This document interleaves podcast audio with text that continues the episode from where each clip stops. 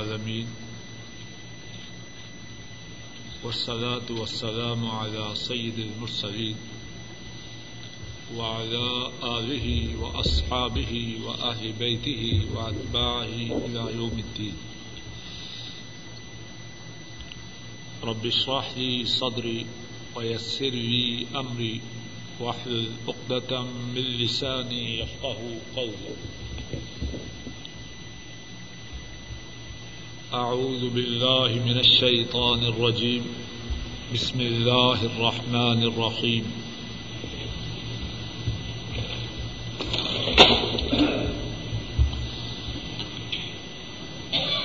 وإذا تلقتم النساء فبلغن أجلهن فأمسكوهن بمعروف أو صرحوهن بمعروف. ولا تمسكوهن ضرارا لتعتدوا. ومن يفعل ذلك فقد ظلم نفسه. ولا تتخذوا آيات الله هدوا. واذكروا نعمة الله عليكم. وما أنزل عليكم من الكتاب والحكمة. يعذكم به واتقوا الله واعلموا أن الله بكل شيء عليم اور جب تم عورتوں کو طلاق دو اور وہ اپنی عدت کے پہنچنے کے قریب ہو جائیں فم سکو ہن بمعروف، پس روکو ان کو بھلائی کے ساتھ۔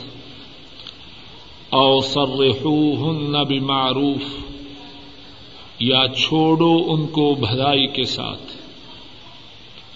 ولا تم سکو ہن درار اور نہ ان کو روکو تکلیف پہنچانے کے لیے، تاکہ تم زیادتی کرو۔ ومن يفعل ذلك فقد ظلم نفسه، اور جس نے یہ کیا پس اس نے اپنی جان پر ظلم کیا۔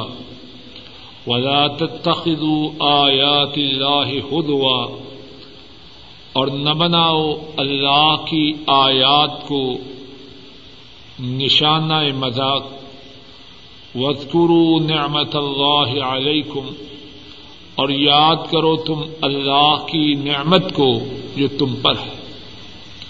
وما انزل علیکم من الكتاب والحکمہ اور جو اللہ نے نادل فرمایا تم پر کتاب اور سنت سے۔ یا بہ۔ اللہ اس بات کی تمہیں نصیحت فرماتے ہیں۔ واتقوا اللہ اور اللہ سے ڈر جاؤ۔ واعلموا ان اللہ بكل شيء علیم اور جان لو بے شک اللہ ہر چیز کو جاننے والا ہے۔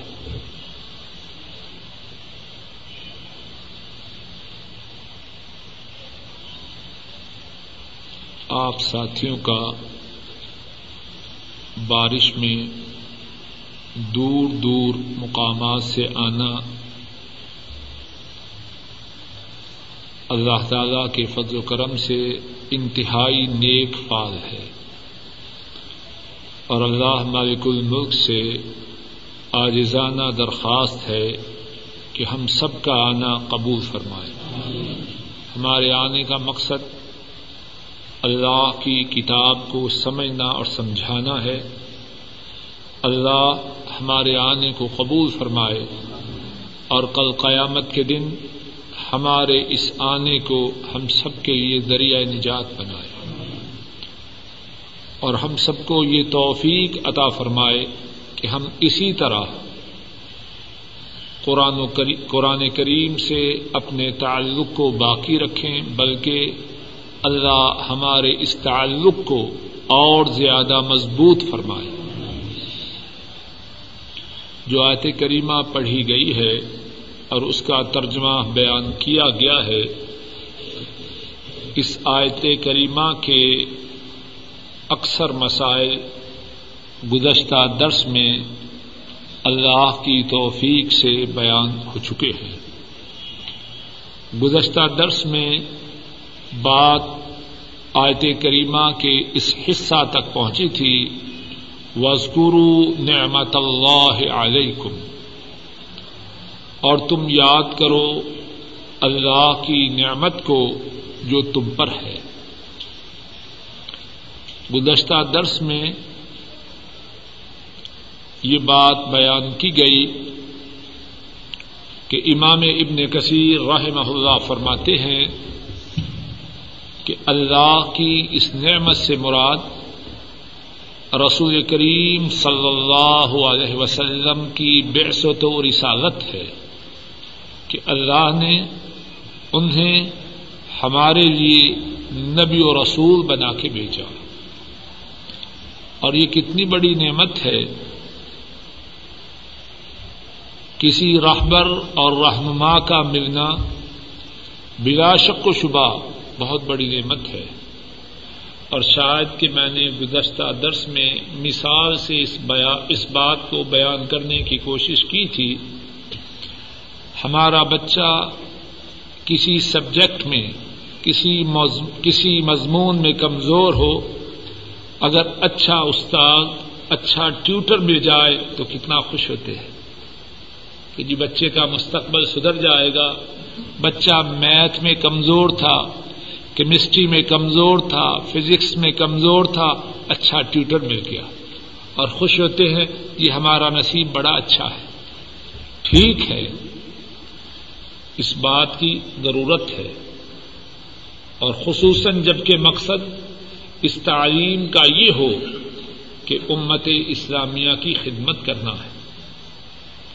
لیکن ذرا غور کیجیے جسے وہ رہبر و رہنما مل جائے، جس ایسا رہبر و رہنما اللہ کی ساری مخلوق میں سے کوئی نہیں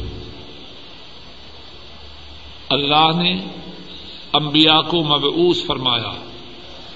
رسولوں کو مبعوث فرمایا۔ لیکن وہ نبی، وہ رسول جس کی امت میں ہونے کا ہم سب کو شرف ملا، وہ نبی کون نبی ہے؟ وہ رسول کون رسول ہے؟ وہ امام الانبیاء ہے۔ وہ قائد المرسلین ہے۔ وہ وہ ہیں، خود ارشاد فرماتے ہیں ما من نبی یوم ادن آدم فمن سوا اللہ تحت لوائی۔ فرمایا قیامت کے دن جتنے نبی ہیں، آدم علیہ السلام ہوں یا کوئی اور ہوں، وہ سارے کے سارے میرے جھنڈے کے نیچے ہوں گے۔ ذرا غور کیجیے اور بات سمجھنے کی ہے اور دل و دماغ میں اتارنے کی ہے۔ اور اللہ کی اس نعمت کو بار بار یاد کرنا ہے کہ اللہ نے ہم نکاروں پر، ہم سیاہکاروں پر، ہم پاپیوں پر کتنی بڑی نعمت، کتنی بڑی نعمت ہمیں عطا فرمائی کتنا عظیم ہم پر احسان کیا ہے۔ اور ذرا بات کو سمجھیے اور ایک اور مثال دیتا۔ ہوں پاکستان سے، ہندوستان سے بنگلہ دیش سے یا کسی اور ملک سے کوئی شخص سعودی عرب میں آئے اور اسے کچھ خبر نہ ہو کہ یہاں کام کس طرح کرنا ہے، زندگی کو کس طرح بسر کرنا ہے، کفیل سے کس طرح معاملہ کرنا ہے، لوگوں سے کس طرح ڈیلنگ کرنی ہے۔ کوئی نیک وقت مل جائے، جو خلوص سے، ہمدردی سے، محبت سے، پیار سے سارے معاملات میں رہنمائی کرے، کتنا خوش ہوں گے؟ ہوں گے کہ نہیں؟ اور جس کو وہ قائد، وہ رہبر، وہ رہنما مل جائیں جن ایسا کوئی نہیں۔ اللہ کی ساری مخلوق۔ اور وہ رہنمائی فرماتے ہیں دنیا کے معاملات میں بھی اور آخرت کے معاملات میں بھی۔ ان کی اتباع، ان کی اطاعت، ان کی فرما برداری ان کے نقش قدم پر چلنے سے دنیا بھی سدھرتی ہے، آخرت بھی سبرتی ہے۔ کتنی بڑی نعمت ہے اللہ کی۔ اور قرآن کریم میں اللہ مالک الملک نے اس نعمت کا دوسرے مقامات پر بھی ذکر کیا ہے۔ گزشتہ درس میں سورہ آل عمران اس کی آیت نمبر ایک سو چونسٹھ کا ذکر کیا گیا۔ دوبارہ سنیے اور دوبارہ پڑھیے۔ صفحہ نمبر اکہتر۔ لقد من اللہ علی المؤمنین اذ بعث فیہم رسولا من انفسہم یتلو علیہم آیاتہ ویزکیہم ويعلمهم الكتاب والحكمة وإن كانوا من قبل لفي ضلال مبين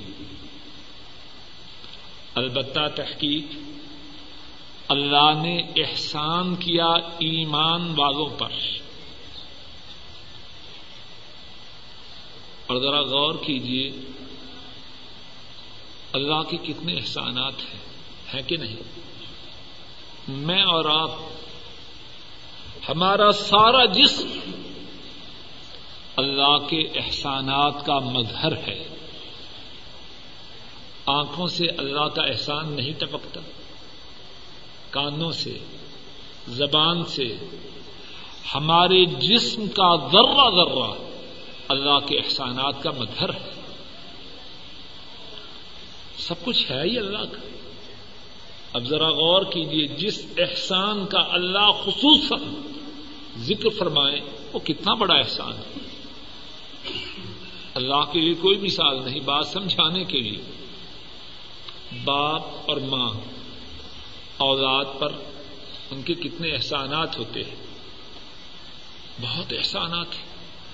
اور اگر ماں باپ کسی احسان کا خاص طور پر ذکر کریں، تو اس کا کیا مقصد ہے؟ کہ ماں باپ کی نگاہ میں اس احسان کی حیثیت و اہمیت بہت زیادہ ہے۔ بات سمجھ آ رہی ہے کہ نہیں؟ ماں باپ کے احسانات تو بہت زیادہ ہے اب جب وہ کسی احسان کو منتخب کر کے اس کو چن کر اپنے بچوں کو یاد کروائیں تو کیا مقصد ہے؟ کہ ماں باپ کی نگاہ میں اس احسان کی حیثیت کتنی زیادہ ہے۔ اللہ کے لیے کوئی مثال نہیں۔ لیکن اس جذبہ سے مثال پیش کر رہا ہوں تاکہ بات کو سمجھ سکے۔ اب اللہ مالک الملک، جن کے احسانات ہم پر انگنت ہیں۔ لا تعداد ہیں وہ ان تعدو نعمت اللہ لا تحصوها۔ اگر اللہ کی نعمتوں کو شمار کرنا چاہو، شمار نہیں کر سکتے۔ اب جس نعمت کو اللہ چن کر خاص طور پر قرآن کریم میں بیان فرمائے، اس نعمت کی حیثیت باقی نعمتوں سے بلند و بازا ہوگی کہ نہ ہوگی؟ جواب دیجیے نبی مکرم صلی اللہ علیہ وسلم، ان کی بیست کا ذکر اللہ بطور خاص فرما رہے لقد من اللہ علی المؤمنین۔ البتہ تحقیق اور تحقیق کے سیگے سے، اور اللہ تحقیق کے سیگے سے بات نہ بھی فرمائے، اللہ کی بات میں تو کوئی شک و شبہ نہیں۔ ومن اصدق من اللہ قیلا اللہ سے سچا بات میں کون ہے؟ ومن اصدق من اللہ حدیثہ اللہ سے سچا بات میں کون ہے؟ تاکید کے سیرا کے بغیر بھی فرمائیں، ان کی فرمائی ہوئی بات میں کوئی شک و شبہ نہیں۔ اور جب وہ تاکید سے فرمائیں، تو پھر کتنا بڑا بدبخت اور بد نصیب ہے وہ۔ جو پھر بھی ان کی بات پہ یقین نہ کرے۔ فرمایا، البتہ تحقیق اللہ نے احسان کیا ایمان والوں پر۔ جب بھیجا ان میں اس با صفی رسول اس باسفیم رسول من انفسہم۔ جب بھیجا ان میں رسول، ان کی جانوں ہی میں سے۔ یتلو علیہم آیاتی ہی وہ رسول ان پر اللہ کی آیات کی تلاوت کرتا ہے۔ وہ اور وہ ان کا تزکیہ کرتا ہے۔ ان کو گناہوں سے پاک کرتا ہے۔ وہ محمد الکتاب والحکمہ اور وہ رسول انہیں قرآن کریم اور سنت کی تعلیم دیتا ہے۔ وہ انکانوں من قبل رفیع ضلال مبین اور جو لوگ تھے، اس مقدس و مبارک رسول کے آنے سے پہلے کھلی ہوئی گمراہی میں تھے۔ کتنا بڑا احسان ہے۔ رسول کریم صلی اللہ علیہ وسلم کی بے و رسالت کا آپ کی ساری امت پر۔ اور سورہ الجمہ میں بھی اللہ مالک الملک نے رسول کریم صلی اللہ علیہ وسلم کی بےست و رسالت کا ذکر فرمایا۔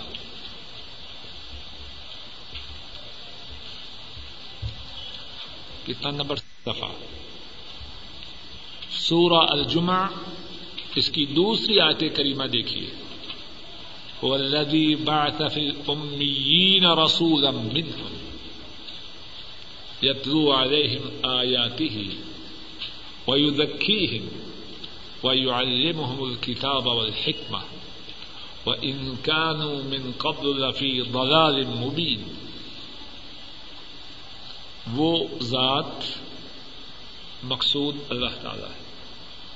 وہ ذات جس نے ان پڑھوں میں ایک رسول انہی میں سے مبعوث فرمایا۔ یہاں بھی اللہ تعالی اپنی اس نعمت عظیمہ کا ذکر فرما رہے ہیں۔ وہ ذات جس نے ان پڑھوں میں ایک رسول انہی میں سے مبوس فرمایا۔ یتلو علیہم آیاتی ہی وہ رسول ان ان پڑھوں پر اللہ کی آیات کی تلاوت کرتا ہے۔ وہی ہم ان کا تزکیہ کرتا ہے۔ وہی علم کتاب الحکمہ اور وہ رسول انہیں کتاب و سنت کی تعلیم دیتا ہے۔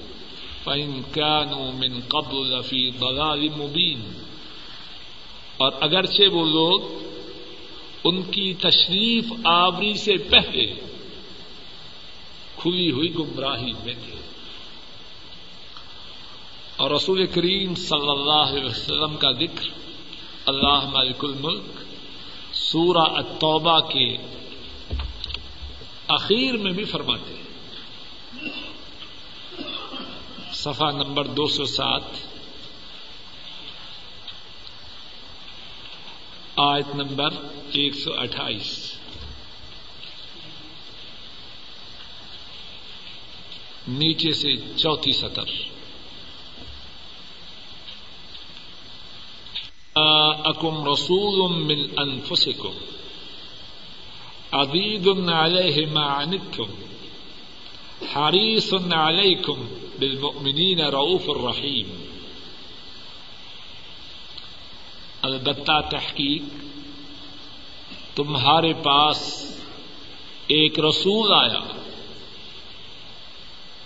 من انفسکم، اور وہ تمہاری جانوں میں سے ہے۔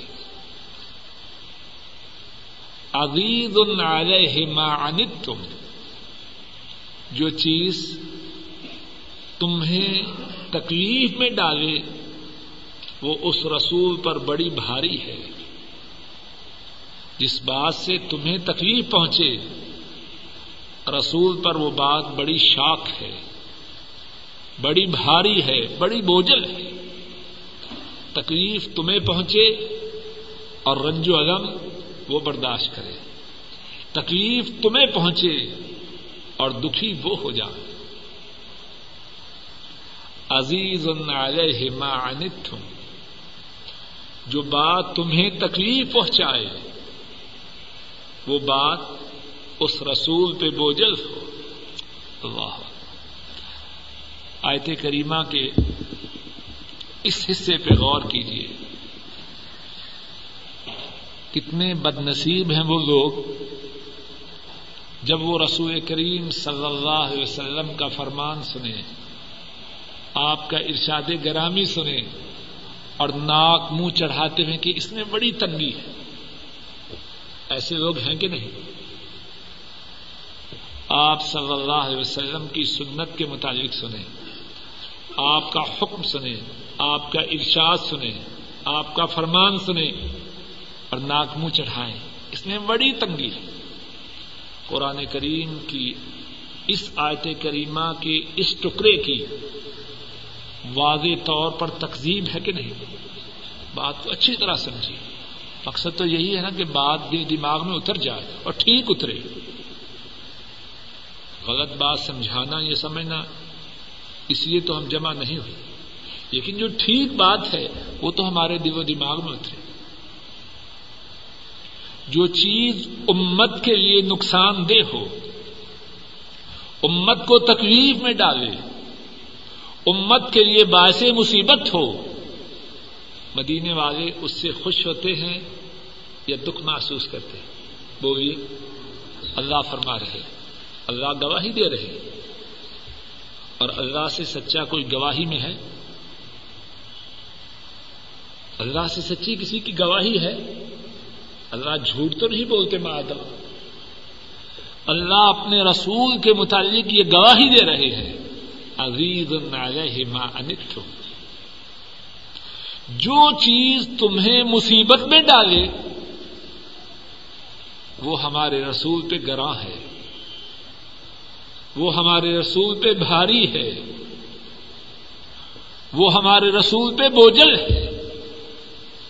اب جو ان کی بات کو بوجھل سمجھے، جو ان کی بات کو بھاری سمجھے، جو ان کی بات کو اپنے لیے باعث مصیبت سمجھے، اس نے قرآن کریم کی اس بات کو مانا یا جٹوایا کچھ بات سمجھ میں آ رہی کہ نہیں؟ معلوم نہیں شیطان نے کس طرح ہماری اکھوں پہ پردہ ڈالا ہے۔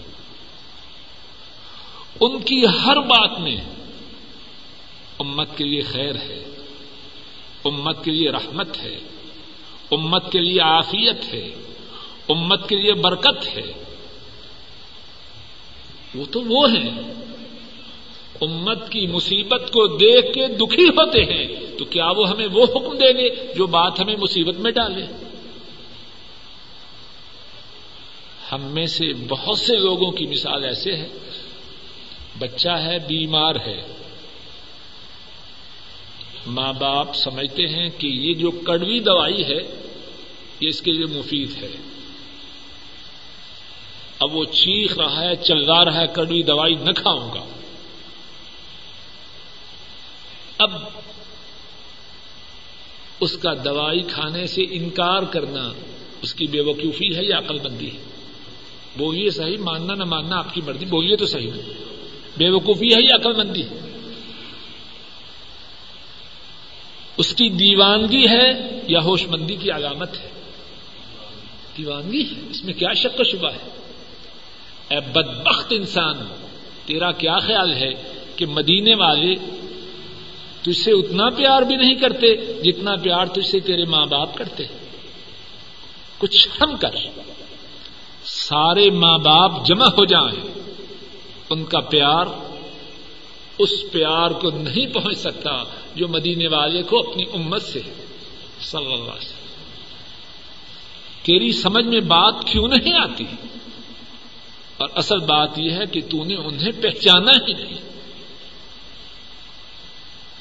ماں باپ اور ہم قریب سبھی اولاد والے ہیں۔ اگر بچے اس بات کو نہ مانیں جس میں ہم ان کی خیر خواہی سمجھتے ہیں۔ تو کتنے پریشان ہوتے ہیں۔ اور پریشانی کا بڑا سبب یہ ہوتا ہے، دیکھو کتنے بدبخت ہے ہم ان کے لیے چیخ رہے ہیں اور یہ ہماری بات ہی نہیں مان رہے۔ کسی کو یہ تجربہ ہوا ہے کہ نہیں؟ کیا اس وقت دل چاہتا ہے؟ کتنا آدمی پریشان ہوتا ہے کہ اس بچے کو کہہ رہا ہوں، پڑھ۔ اور اس کی پڑھائی میں پہلے اس کا فائدہ ہے، پھر سارے خاندان کا فائدہ اور پڑھ نہیں رہا۔ اور پھر کہتے ہیں، دیکھو جی اسکول میں فیس بھی دے رہا ہوں۔ ٹیکسی والا بھی لگوایا ہے، ٹیوٹر بھی رکھا ہے، کتابیں بھی خریدی ہے اور پھر یہ بے وقوف نہیں سمجھ رہا۔ کہتے ہیں کہ نہیں کہتے؟ اور ذرا غور کیجیے کیا ہم اس بچے سے بھی زیادہ بے وقوف نہیں؟ ہم اپنے بچوں سے محبت کرتے ہیں، اس میں کوئی شک و شبہ نہیں۔ ہم ان کی خیر خواہی چاہتے ہیں۔ لیکن اللہ کے رسول صلی اللہ علیہ وسلم جتنی خیر خواہی ہماری چاہتے ہیں، ہم اپنے بچوں کی اتنی نہیں چاہتے۔ اپنے آپ سے یہ سوال پوچھیے کوئی ہے جو یہ دعوی کر سکے کہ وہ اپنے بچوں کی خیر خواہی رسول کریم صلی اللہ علیہ وسلم سے زیادہ چاہتا ہے؟ کون ہے؟ اور پھر ایک اور بات یہ ہے کہ میں اور آپ ہماری عقل ناقص ہے ہمارا علم محدود ہے۔ نہ مجھ پہ وہی آتی ہے، نہ آپ پہ آتی ہے۔ ہم اپنی اولاد کی خیر خواہی چاہنے کے باوجود کتنی دفعہ ایسے فیصلے کرتے ہیں جو غلط ہوتے ہیں۔ ہم درد ہیں خیر خواہ ہیں اولاد سے محبت ہے، لیکن ہمارے سب فیصلے درست ہونے کی گارنٹی ہے؟ کون ہے جس پہ جبریل آتا ہے؟ کون ہے جس پر آسمان سے وہی آتی ہے؟ اور مدینے والے تو وہ ہیں، ان پہ جبریل آسمان سے وہی آتے ہیں۔ پما کو انل ہوا انہو اللہ وحی یوحا وہ بولتے ہیں تب دینی معاملات میں جب آسمان سے وہی آتی ہے۔ وہ خیر خوابی ہم سے زیادہ ہیں۔ اور ان کی خیر خواہی میں کوئی شک و شبہ بھی نہیں۔ اور خیر خواہی کے جذبہ سے ان کے ہمارے متعلق جو فیصلے ہیں، ہمارے متعلق جو احکامات ہیں، ان میں بھی کوئی شک و شبہ نہیں۔ تو پھر ان کی بات کے ماننے میں تردد کیوں اور کیسے؟ کیا فرما رہے ہیں اللہ؟ عزیز علیہ ما انت جو بات تمہیں مصیبت میں ڈالے، وہ رسول پر بہت باری ہے، بہت بوجل ہے، بڑی گراں ہے، بڑی شوق ہے۔ حریص علیکم وہ تم پر حریص ہیں۔ کیا مقصد؟ ہر وہ بات جو تمہارے نفع کی ہے، تمہارے فائدہ کی ہے، تمہاری خیر و عافیت کی ہے، وہ چاہتے ہیں کہ تمہارے نصیب میں آ جائے۔ حریص علیکم وہ تم پر حریص ہیں۔ ہر بلائی دنیا کی ہو یا آخرت کی ہو، ہر خیر دنیا کی ہو جو آخرت کی ہو، وہ چاہتے ہیں ان کی امت کے نصیب میں اللہ کر دے۔ بالمؤمنین رعوف الرحیم، وہ ایمان والوں کے ساتھ شفقت کرنے والے مہربان ہیں۔ اللہ نے آج کے سبق میں جو یہ فرمایا وسکرو نعمت اللہ علیکم تم اللہ کی نعمت کو یاد کرو جو اللہ نے تم پہ کی۔ کیا واقع وہ نعمت ہمیشہ یاد رکھنے کی ہے کہ نہیں؟ بولیے، وہ نعمت کیا ہے؟ وہ مدینے والے کی رسالت ہے، مدینے والے کی نبوت ہے مدینے والے کی امت میں شامل ہونے کا شرف ہے، صلی اللہ علیہ وسلم۔ اور پھر جو ابھی ہم نے پڑھا، عزیز علیہ ما انتم، جو بات تمہیں مصیبت میں ڈالے، وہ بات ان پر بڑی گراں ہے، بڑی مشکل ہے، وہ بڑی بہری ہے۔ اس کی کتنی ہی مثالیں ان کی سیرت متحرہ میں موجود ہے۔ ایک مثال سنیے۔ امام مسلم رحمہ اللہ بیان فرماتے ہیں۔ حضرت ابو حریرا رضی اللہ تعالی عنہ وہ بیان کرتے ہیں۔ رسول کریم صلی اللہ علیہ وسلم نے فرمایا یہ کل نبی دعوت یدعوها۔ فارید ان اختبع دعوتی شفاعت لامتی یوم القیامہ۔ فرمایا، ہر نبی کی ایک ایک دعا ایسی ہے جو وہ دعا اللہ سے کرے گا۔ کیا مقصد؟ ہر نبی کی ایک ایک دعا ایسی ہے جس کے قبول ہونے کی، جس کے منظور ہونے کی، جس کے پورا ہونے کی اللہ کی طرف سے گارنٹی ہے۔ اب ذرا غور کیجیے ہمارے نبی کریم صلی اللہ علیہ وسلم، ان کی جو دعا، جس کے منظور و مقبول ہونے کی اللہ سے گارنٹی ہے، وہ دعا انہوں نے کس کے لیے مخصوص کی ہے؟ کچھ بات سمجھ میں آ رہی ہے کہ نہیں؟ ہر نبی کی فرمایا، ایک ایک اور ہمارے نبی رحمت، رسول مکرم صلی اللہ علیہ وسلم، ان کے لیے بھی اللہ کی طرف سے ایک دعا کے قبول و منظور ہونے کی پہلے سے گارنٹی ہے۔ اب ذرا غور کیجیے آپ نے وہ دعا کس کے لیے رکھی ہے؟ اپنی بیٹیوں کے لیے، اپنے بیٹوں کے لیے اپنی بیویوں کے لیے یا اپنے لیے کس کے لیے رکھی ہے؟ فرمایا فعرید ان اختب یا دعوتی شفاعت امتی یوم القیامہ میں نے اپنی وہ خاص دعا جس کے مقبول و مندور ہونے کی پہلے سے اللہ کی طرف سے گارنٹی ہے۔ فرمایا، میں نے وہ دعا اپنی امت کے لیے چھپا کے رکھی ہے۔ اللہ اکبر۔ اللہ اکبر۔ اللہ اکبر۔ کتنا پیارا انداز ہے بات کے سمجھانے کا۔ اگر دل اندے نہ ہو، دماغ پگلے نہ ہو، تو دل و دماغ کے کھولنے کے لیے بات کافی ہے۔ ذرا بات کو مثال سے سمجھیے۔ اور مثال اس لیے پیش کرتا ہوں کہ شاید کہ ہمارے دلوں پر جو میل کچیل ہے، اگر وہ بات کے سمجھنے کی راہ میں رکاوٹ ہو، تو شاید مثال سے کچھ بات ہمارے دل و دماغ کے قریب ہو جائے۔ باپ یا ماں، کوئی چیز ان کے ہاتھ لگے۔ کتنے ہی بچے ہوں، ایک بچہ یا بچی سے خاص پیار ہو۔ تو ماں باپ خصوصاً مائیں چیز چھپا کے رکھتی ہیں کہ نہیں، اس کے لیے کہ نہیں؟ پنجابی میں کہتے ہیں چنگیڑ دے تھلے چھپا چھڑ دے۔ یا پیڑھی کے نیچے چھپا دیتے ہیں۔ پیڑھی سمجھتے آپ؟ جس پہ عورتیں بیٹھتی ہیں۔ یعنی خاص طور پہ، ہے کہ نہیں بات یہ؟ خاص کسی بچے کے لیے کوئی خاص چیز چھپانا کس وجہ سے ہوتا ہے؟ اس سے کوئی بہت ہی زیادہ تعلق ہوتا ہے۔ اور بسا اوقات مائیں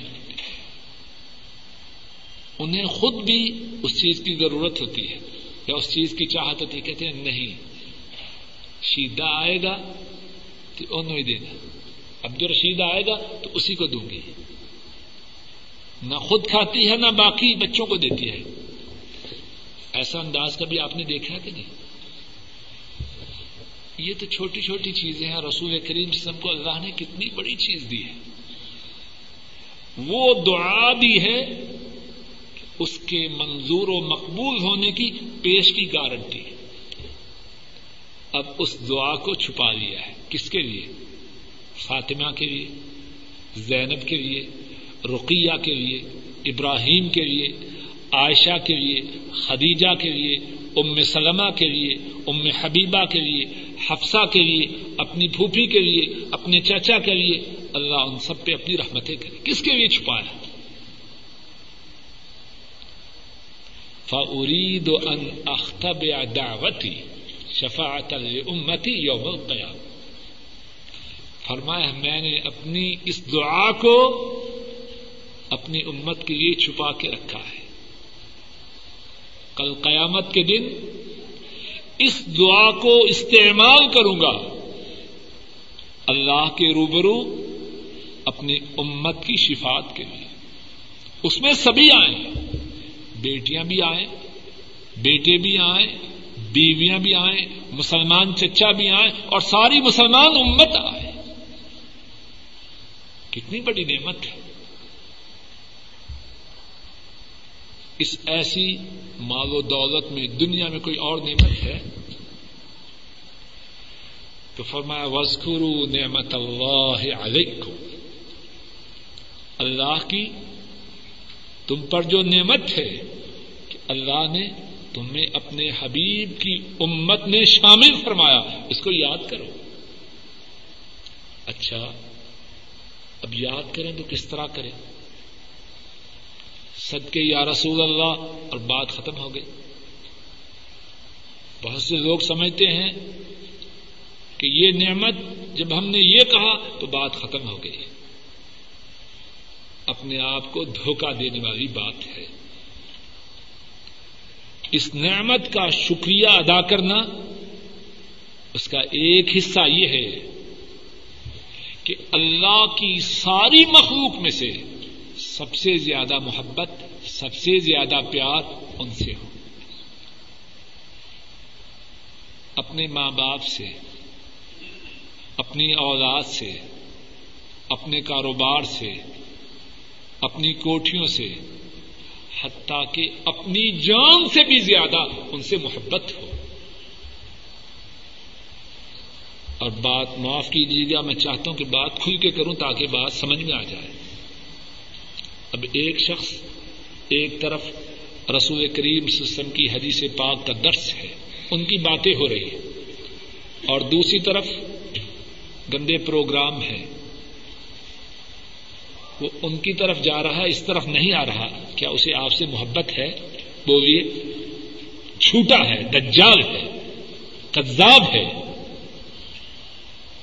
جس سے محبت ہو، جس سے پیار ہو جس سے تعلق ہو، اس کی باتیں سننے کو جی چاہتا ہے کہ نہیں؟ پاکستان سے کوئی آئے، ہندوستان سے کوئی آئے، بنگلہ دیش سے آئے، جن جن سے ہمیں پیار ہے، ان کے متعلق باتیں سنتے ہوئے ہم تھکتے ہیں۔ سب غور کریں، کتنی دفعہ ایسے نہیں ہوتا کہ اگر کوئی ہمارے وطن سے آیا ہے نو دس بجے فلائٹ آئی، بیٹھے ہیں، فجر کی اذانیں ہو چکی ہیں، اور ابھی تک ہم اپنے پیاروں کی باتیں سن سن کر اکتائے نہیں۔ ہوتا بھی نہیں ایسے ہم کیوں اپنے معاملات کا جائزہ نہیں لیتے؟ ہم خواہ اپنے آپ کو دھوکہ دیتے ہیں۔ جس سے پیار ہو، اس کی باتوں سے پیار ہوتا ہے۔ اور اگر کوئی کسی سے پیار کا دعوی کرے اور اس کی باتوں سے پیار نہ ہو، وہ اپنے دعوی میں سچا ہے، جھوٹا ہے بولیے؟ جھوٹا ہے۔ اور جب آپ سے پیار ہے، تو پھر آپ کی باتوں کو مانیں گے یا چھوڑیں گے؟ جب آپ سے پیار ہے، آپ کے چہرے سے پیار ہوگا، آپ کی داڑھی سے پیار ہوگا آپ کے لباس کے انداز سے پیار ہوگا۔ آپ کے اٹھنے بیٹھنے کے انداز سے پیار ہوگا۔ جس سے پیار ہو، اس کی ہر چیز پیاری ہوتی ہے۔ اور جب پیارا ایسا ہو، محبوب ایسا ہو، جو عرش والے کا بھی محبوب ہے۔ اس کی کون سی ادا ایسی ہے کہ ان کا چاہنے والا اس ادا سے پیار نہ کرے گا؟ وسکرو نعمت اللہ علیکم۔ اللہ کی اس نعمت کو یاد کرو اور جھوٹا یاد نہ کرو۔ ان کی باتوں سے پیار کرو، ان کی ذات سے پیار کرو، ان کی سنت سے پیار کرو، ان کے اقوال سے پیار کرو، ان کے دین سے پیار کرو۔ اللہ مالک الملک اپنے فضل و کرم سے کہنے والے کو اور سننے والوں کو صحیح معنوں میں اپنی اس نعمت عظیمہ کو پہچاننے، قدر کرنے کی توفیق عطا فرمائے۔ اور اس نعمت کا حق جو ہم سب کی گردنوں میں ہے، اللہ مالک الملک اپنے فضل و کرم سے اس حق کو ادا کرنے کی، کہنے والے کو بھی، سننے والوں کو بھی، ہماری اولادوں کو بھی، ہمارے ماں باپ کو بھی، اور ہمارے اجزاء و قارب کو توفیق عطا فرمائے۔ آخر دعوانا الحمد للہ رب العالمین۔ اے اللہ ہمارے گناہوں کو معاف فرما۔ اے اللہ ہمارے گناہوں کو معاف فرما۔ اے اللہ آئندہ گناہوں سے محفوظ فرما۔ اے اللہ ہم نے گزشتہ جو چھوٹی موٹی نیکیاں کی ہیں، اے اللہ انہیں قبول فرما۔ اور آئندہ زیادہ سے زیادہ اخلاص سے نیکیاں کرنے کی توفیق عطا فرما۔ اے اللہ ہمارے بوڑھے ماں باپ پہ رحم فرما۔ اے اللہ ہمارے بوڑھے ماں باپ پہ رحم فرما۔ اے اللہ ہمارے بوڑھے ماں باپ پہ رحم فرما۔ اے اللہ ہمارے بوڑھے ماں باپ کی پریشانیوں کو دور فرما۔ اے اللہ ہمارے بوڑھے ماں باپ کو ایمان والی، عافیت والی، صحت والی زندگی عطا فرما۔ اے اللہ جن کے ماں باپ فوت ہو چکے ہیں، ان کے گناہوں کو معاف فرما۔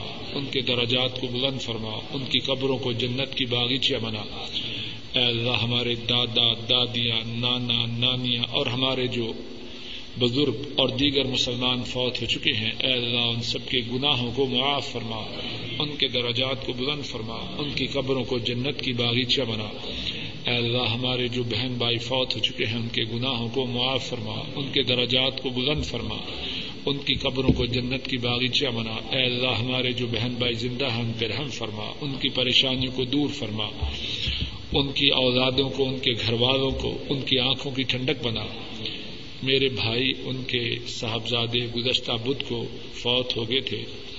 دعا کیجیے کہ اللہ تعالیٰ اپنے فضل و کرم سے اس بچے کو والدین کے لیے ذخیرہ آخرت بنائے۔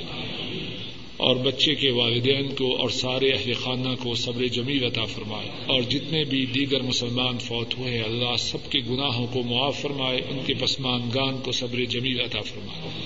اے اللہ، ہمارے بیوی بچوں پہ رحم فرما۔ اے اللہ، ہمارے بیوی بچوں کو ہماری آنکھوں کی ٹھنڈک بنا۔ اے اللہ، ہمارے بیوی بچوں پہ رحم فرما۔ اے اللہ، ہمارے بیوی بچوں کی بیماریوں پریشانی کو دور فرما۔ نیک حاجات کو پورا فرما۔ اے اللہ، اپنے فضل و کرم سے حاضرین مجلس میں سے جو بے روزگار ہیں، انہیں رزق حلال عطا فرما۔ جو پریشان ہیں، ان کی پریشانیوں کو دور فرما۔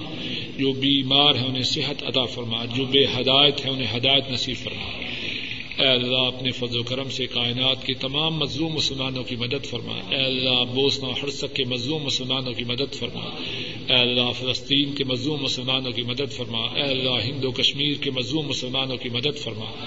اے اللہ جو مسلمانوں پہ ظلم و ستم کر رہے ہیں، اے اللہ انہیں تباہ و برباد فرما، اے اللہ انہیں نیست و نابود فرما، اے اللہ ان کا نام و نشان مٹا، اے اللہ ہم جب تک زندہ رہیں، اسلام پہ زندہ رہیں، اور اے اللہ جب خاتمہ ہو تو ایمان پر، اے اللہ ہماری دنیا کو بھی سدھار دے، آخرت کو بھی سدھار دے، اے اللہ اپنے فضل و کرم سے محشر کے دن اپنے عرش عدیم کا سایہ نصیب فرمانا، رسول کریم سسم کی شفات نصیب فرمانا، آپ کے حوض قوثر سے ہم سب کو پانی نصیب فرمانا اور جنت میں اپنا دیدار اور اپنے رسول کریم سسم کی صحبت ہمارے نصیب میں فرمانا، ربنا تقبل منا انك انت السميع العليم وتب علينا انك انت التواب الرحيم وصلى الله تعالى على خير خلقه وعلى اله واصحابه واهل بيته واتباعه الى يوم الدين. امين يا رب العالمين.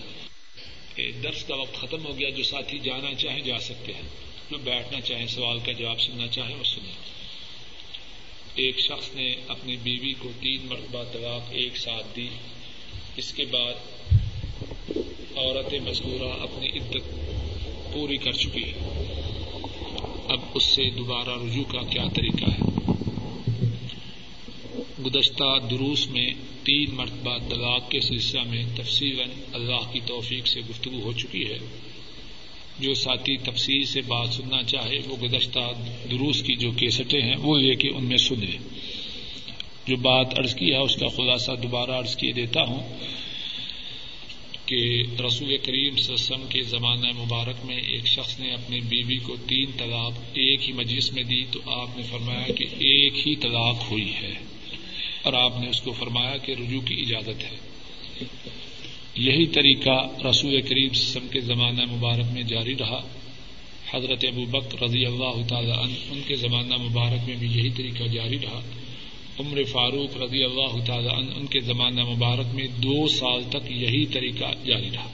اس کے بعد حضرت عمر فاروق رضی اللہ تعالیٰ عنہ، انہوں نے فرمایا کہ اللہ نے لوگوں کو طلاق کے بارے میں آسانی کے لیے اجازت دے رکھی تھی کہ ایک دفعہ طلاق دے کے رجوع کروے، دوسری دفعہ طلاق دے کے رجوع کروے۔ لیکن لوگوں نے اللہ کی طرف سے اس رخصت کو، اس اجازت کو مذاق بنایا ہے۔ اس لیے اب جو شخص تین طلاق اکٹھی دے گا، میں اس کی بیوی کو اس سے جدا کروا دوں۔ گا یہ دو باتیں ملتی ہیں تو گزشتہ ہمارے یہاں ہندو پاک میں جو احناف ہیں، انہوں نے حضرت عمر فاروق رضی اللہ تعالی عنہ کی بات کو لیا۔ وہ لوگ جنہیں اہل حدیث کہا جاتا ہے ان کی رائے یہ ہے کہ جب رسول قریب صلی اللہ علیہ وسلم نے تین طلاقوں کو جو ایک ہی مجلس میں دی گئی، ایک قرار دیا ہے، تو ہم بھی رسول کریم سسم کے فرمان پر عمل کرتے ہوئے تین طلاقوں کو ایک ہی طلاق شمار کریں گے۔ یہ تو اس مسئلہ ہے، کا پس منظر ہے۔ اب اگر کسی شخص نے تین طلاق دی اور اس نے مدت پوری ہو گئی۔ تین ماہ کم و بیش تین ماہ گزر گئے۔ اب وہ کیا کرے؟ اہل حدیث حضرات کے نزدیک رسول کریم سسم کے فرمان کی روشنی میں اس کی تین طلاقیں نہیں، ایک طلاق ہوئی تھی۔ لیکن ایک طلاق دینے کے بعد اگر عدت پوری ہو جائے تو عورت نکاح سے نکل جاتی ہے۔ عورت تو نکاح سے نکل گئی، لیکن چونکہ تین طلاقیں نہیں ہوئی تھی، ایک ہوئی تھی اور اگر کوئی شخص اپنی بیوی کو ایک طلاق دے اور اس کی عدت پوری گزر جائے تو وہ دوبارہ اس سے نکاح کر سکتا ہے۔ بغیر اس بات کے کہ وہ عورت کسی اور مرد سے شادی کرے، اس سے نکاح کر سکتا ہے، لیکن اب طلاق کی واپسی کی بات نہیں نکاح ہے۔ اور نکاح میں مرد اور عورت دونوں کی رضامندی اور عورت کے جو اولیاء ہیں، اس کا جو سرپرست ہے گارڈین ہے، باپ ہے، اس کی رضامندی ضروری اگر تینوں فریق راضی ہو جائے خامن، بیوی اور بیوی کا ولی تینوں راضی ہو جائیں، تو وہ عورت جس کو ایک ہی مجلس میں تین طلاق دی گئی اور اس کی عدت گزر گئی۔ پہلا خامن اس بیوی سے بیوی اور بیوی کے وار سرپرست کی اجازت سے نکاح کر سکتا ہے۔ جو احناف ہیں، جن کا خیال یہ ہے کہ جب تین طلاقیں دی تو تین ہی ہوئی ان کے نزدیک اس عورت سے نکاح نہیں ہو سکتا۔ وہ کیا کرے؟ اس کا کسی اور مرد سے نکاح ہو، پھر وہ مرد اس کو طلاق دے۔ تو پھر وہ پہلے خامن سے نکاح کر سکتے لیکن جو دوسرے مرد سے شادی ہے، اس کے بارے میں بھی تفصیل سے بات گزشتہ دروس میں گزر چکی ہے۔ دوسرے مرد سے جو شادی ہے، اس کی دو صورتیں ہیں۔ ایک صورت یہ ہے کہ ایک، دو، تین راتوں کے لیے اس نیت سے نکاح کیا جائے کہ اس نے طلاق دے دینی ایسا کرنا حرام ہے۔ رسول کریم سسم نے ایسا کرنے والے پر اور ایسا کروانے والے پر لانت کی ہے۔ اور جو شخص یہ کام کرے، آپ نے فرمایا یہ کرائے کا سانڈ ہے۔ اور عمر فاروق رضی اللہ تعالی عنہ نے فرمایا، اگر میرے پاس ایسا شخص آ جائے جس نے کسی کے لیے حلالہ کیا یا اس کے لیے حلالہ کیا گیا، تو فرمایا میں ان دونوں کو سنسار کر دوں گا۔ یہ صورت ہرا دوسری صورت کیا ہے؟ کہ نکاح ہو پھر جب وہ اپنی مرضی سے بغیر کسی سابقہ پروگرام اور منصوبہ کے طلاق دے، تو پھر اس کے نکاح میں آئے یہ احناف کا مسلک ہے۔ اور دوسرا مسلک پہلا اہل حدیث کا ہے، جس طرح کا کہا۔